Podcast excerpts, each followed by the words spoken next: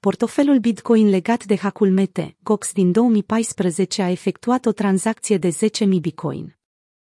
10.000 Bitcoin în valoare estimată la 165 de milioane de dolari începând cu 23 noiembrie 2022, au fost transferați către doi destinatari neidentificați. Acești bitcoin vechi de șapte ani au fost retreziți pe măsură ce portofelul cripto legat de hackul Mete, Cox, a început să miște criptomonede. Semnificația tranzacției Potrivit unui raport realizat de Chainalysis, un furnizor de date și servicii bazat pe blockchain, care creează instrumente de cercetare cripto, retragerea a fost una dintre cele mai mari realizate de portofelul Bitcoin din aprilie 2018.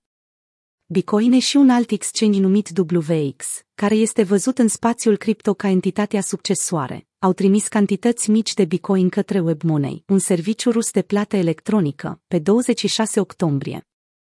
Apoi, pe 11 noiembrie, au făcut o altă plată de probă înainte de a transfera încă 100 Bitcoin pe 21 noiembrie. Unde este soldul Bitcoin acum?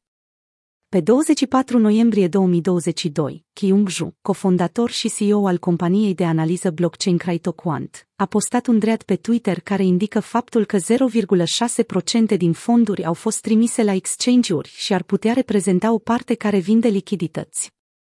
Într-unul dintre tweet-uri apare o imagine a transferului, evidențiind faptul că Bitcoin a stat în portofel de mai bine de șapte ani. În plus, 65 bitcoin au fost transferați la un exchange de criptomonede numit HitBTC, iar Yumju a cerut exchange-ului să suspende contul, indicând activitate suspectă.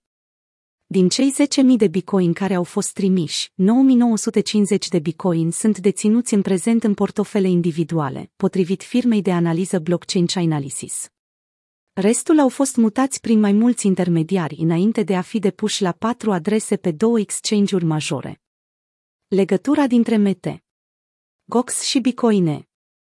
Mete Gox a fost în esență primul exchange de Bitcoin care a fost lansat inițial în 2011. Cu toate acestea, în februarie 2014, a fost spart, unde au fost furați între 650.000 și 850.000 Bitcoin, după care s-a prăbușit. Crystal Blockchain a reușit să identifice portofelul Bitcoin. Exchange-ul a depus faliment la scurt timp după ce a avut loc hackul, ceea ce a dus la suspendarea tranzacționării, la închiderea site-ului său web și la oprirea serviciului de exchange. Bitcoin a fost închis, după care fondurile au fost confiscate de Biroul Federal de Investigații, FBI, în 2017. Cu toate acestea, Bitcoin deține în continuare o cantitate mare de Bitcoin și, un an mai târziu, a mutat 30.000 Bitcoin din portofelul de servicii. În ciuda faptului că proprietarii Bitcoin au căutat să rămână anonimi, se presupune că principalul operator este Alexander Vinic, care a fost implicat în multe bătălii legale în ultimii cinci ani. Acest cetățean rus a fost acuzat și că a spălat bani pe scară largă printr-o platformă de tranzacționare dispărută.